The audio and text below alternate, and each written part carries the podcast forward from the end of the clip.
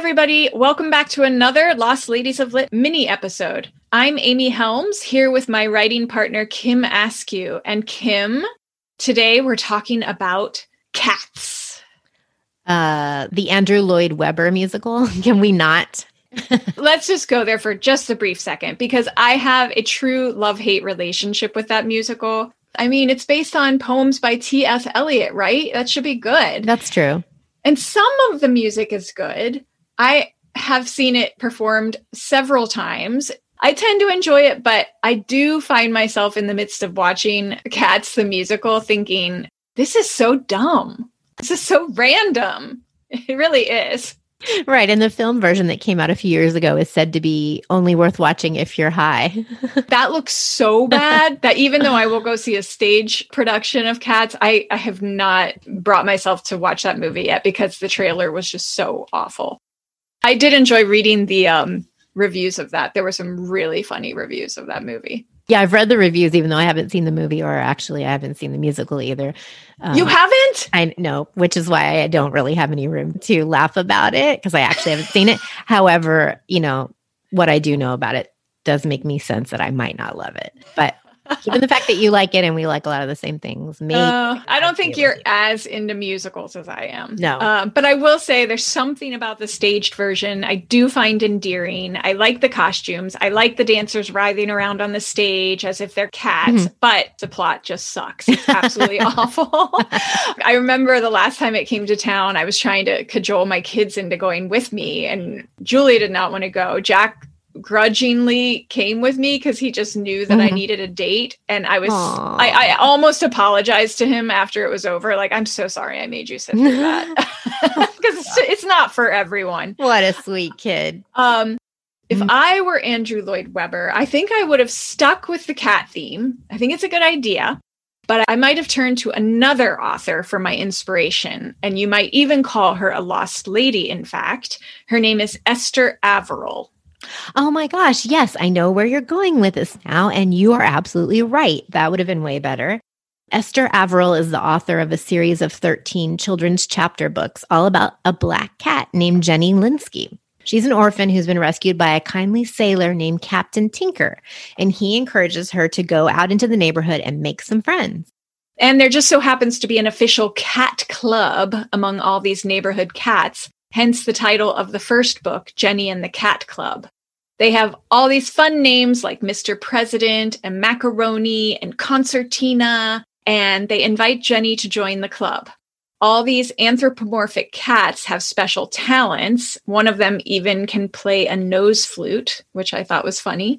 Uh, but Jenny, poor Jenny, is feeling inadequate because she doesn't have a special talent that would help her join the cat club. So, in the course of the book, she does find her talent and she is admitted to the club. And the adventures continue from there in the rest of the series. And I'm sorry, but the cat club and all these cats with unique monikers, that is basically the stage show of cats, but with a more cohesive story, I think. I just think it, it could have worked better. I don't know. Kim, anyway, I didn't grow up with these books. Uh, I think you were the one that mentioned them to me. But when did you discover them and what do you like most about them? Okay, so I actually didn't know about them until I bought my niece Chloe a New York Review of Books Children's Book Club subscription, which is great, by the way. And I think she was nine or 10 at the time, and she immediately loved them and wanted more. Okay, and I think we have a little clip of Chloe, uh, who we invited to share her thoughts for us. So yeah, she's going to give us a little book review. Yeah, let's play that. Well, what I really love about the Jenny and the Cat Club series was it was very cute and innocent, very calm, chill vibes. It was just a sweet little story about a little black cat who has a red scarf knitted by her old owner who's a sailor and she goes out one night and she meets this group of cats who like dance and they have fun and they jump around the gardens and go on picnics and she has a bunch of adventures with them and it's a really just a really sweet book so I agree. I mean, I just for this episode, I did a quick catch up on these books and I love how quirky they are. During the first meeting Jenny spies in on, she sees the cats attending to financial matters. The club is very official. They even have their own emblem. It's little details like that which just cracked me up. And I think these books would make a really good animated series for kids today, don't you think? Absolutely. And my daughter is obsessed with cats, so I could see her loving that. So Esther Averill wrote the books and illustrated them. She was born in 1902 in Bridgeport, Connecticut, and she actually contributed some of her cartoons to a local newspaper when she was just a teenager. Then, after attending Vassar, she went on to work in magazines. She eventually moved to Paris and started her own short lived press. It was called Domino Press, and it specialized in children's picture books. That is really cool. She moved back to the States in 1941 um, because of the war, I'd assume, and she took a job at the New York Public Library. It's during this time that she started writing the Cat Club books, and she continued creating them until 1972. They were translated into six languages. And in 1954, one of the titles, Jenny's Birthday Book, was named the New York Times Best Children Book of the Year.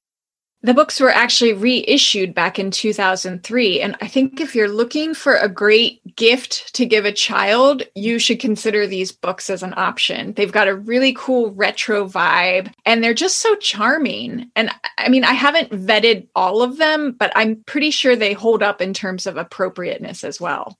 And since we're on the topic of cats, I thought this would be a good episode to bring up another children's book that I first heard about late last year. It involves a few other lost ladies, and it might be kind of specific to Los Angeles where we live, but the anecdote behind this book is really endearing, and so I wanted to share it. So, A Cat Called Room 8 is this out of print book by Virginia Finley and Beverly Mason. There is a copy of the book at the Los Angeles Central Library downtown, but it was not available for circulation. It's reference only. And because of COVID restrictions, I wasn't able to get down there to check it out in person. However, I was able to find a digitized copy of the book, which means you will be able to check it out too. The book is based on a true story.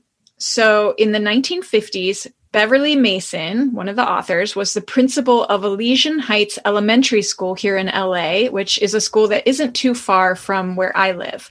Virginia Finley, the other author, was a teacher there, and they wrote this book, A Cat Called Room 8, to memorialize a big gray cat who began visiting a sixth grade classroom day after day and year after year.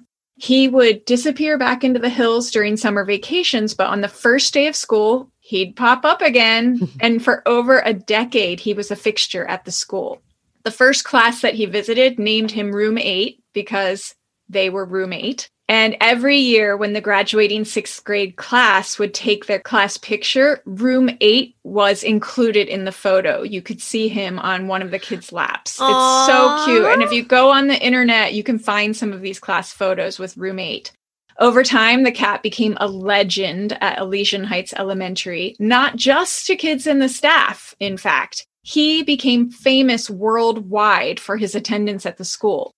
So, some local newspapers and TV stations began reporting on this cat that had taken up residence at the school. And then Look magazine did a three page spread about the cat, which resulted in tons of fan mail coming to the school from all over the world.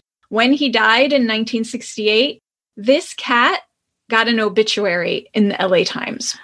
Oh, I love that story. And the students at the school actually raised money to buy him a gravestone. He's buried at the Los Angeles Pet Memorial Park in Calabasas, California. Before he died, his paw prints were set in cement outside of the school as if he were a Hollywood star. Oh, that's so sweet. And we'll try to find the Look magazine cover and put it on our social. And also, if you Google it, you can find the messages that the children at the time wrote into the concrete alongside his Aww. little paws. So one message says, We loved him, for he gave us much cheer. Another says, He came in our room and sat on my table. I loved him. And another one said, Without a name, to room eight he came to give our school the greatest fame. The rhyming, that is adorable. There's also a colorful mural devoted to room eight on the school's outer wall, and inside there's a sort of shrine to him with historic photographs. Oh, memories. All alone in the Oh. school.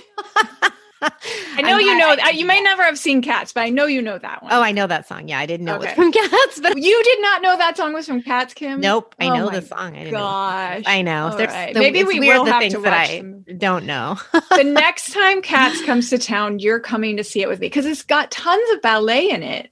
There's Okay. a white cat that's like a really beautiful ballerina that's always Okay. cast with a ballerina. I think you might like oddly like it. And it's got the T.S. Eliot connection. Yes, it's no, based that's on his great. poems. you know, we'll go to tea afterwards, and you know, it'll it'll. Decompress Yep. or laugh. Yes, Yeah. Or yeah. I have to buy you tea because you're so angry at me. Yes, yes.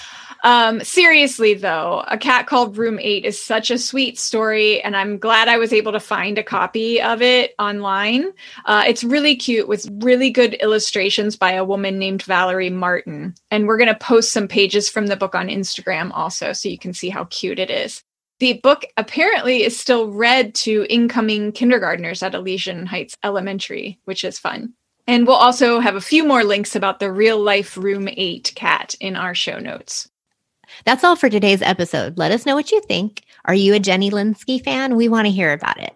Or do you despise Andrew Lloyd Webber's cats like so many people do? Tell us. We want to hear from you. And do us a favor and leave us a rating and review wherever you listen to this podcast to let us know you're out there. It really helps us find new listeners. Until next week, bye everybody.